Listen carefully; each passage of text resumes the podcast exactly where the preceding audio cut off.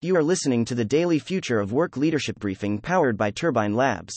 Netflix explores version with ads after reporting subscriber losses, April 20, 2022. Let's get into today's top stories. The Biden administration said it will make it easier for lower income student loan borrowers to get debt forgiveness, allowing roughly 3.6 million people to receive at least three years of credit. The announcement comes after an NPR investigation revealed income driven repayment, IDR, plans have been badly mismanaged by the Education Department and the loan servicing companies it employs. Supporters say a reduction in student loan debt could greatly benefit the economy by allowing current monthly payments to be spent elsewhere, improving the formation of small businesses and households. President Joe Biden is restoring stricter environmental standards for major infrastructure projects like highways, pipelines, power plants, and oil wells, including the impacts on climate change, after the Trump administration deleted the regulations in a bid to fast track projects and create jobs.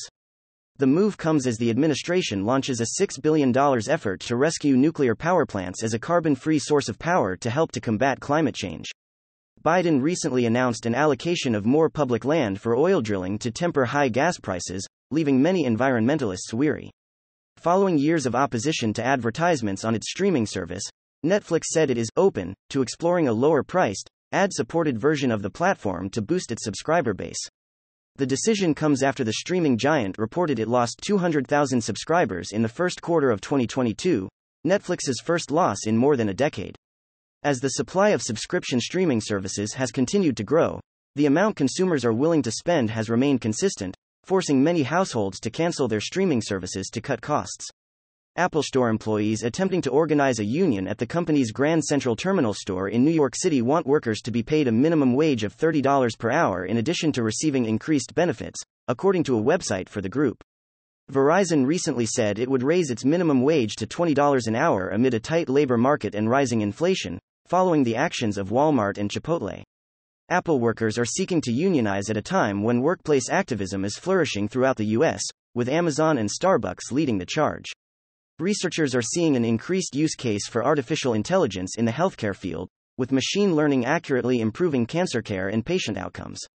Over 50% of clinicians predict they will base most of their clinical decisions using tools that utilize AI over the next 10 years, but AI use in healthcare is leaving many U.S. workers apprehensive of their role in the field. Content facts Turbine Labs has tracked 21,829 media articles and blogs and 17,357 social media posts over the last 24 hours. Questions or feedback? Don't hesitate to reach out to us directly.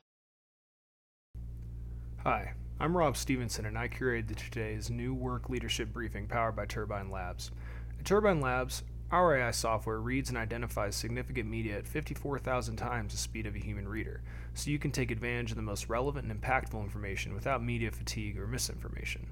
If you enjoyed this daily briefing, I invite you to like, subscribe, and share on social media. To obtain this briefing every day in your email inbox, subscribe by visiting turbinelabs.com and clicking subscribe on our free briefings tab. Thanks for listening.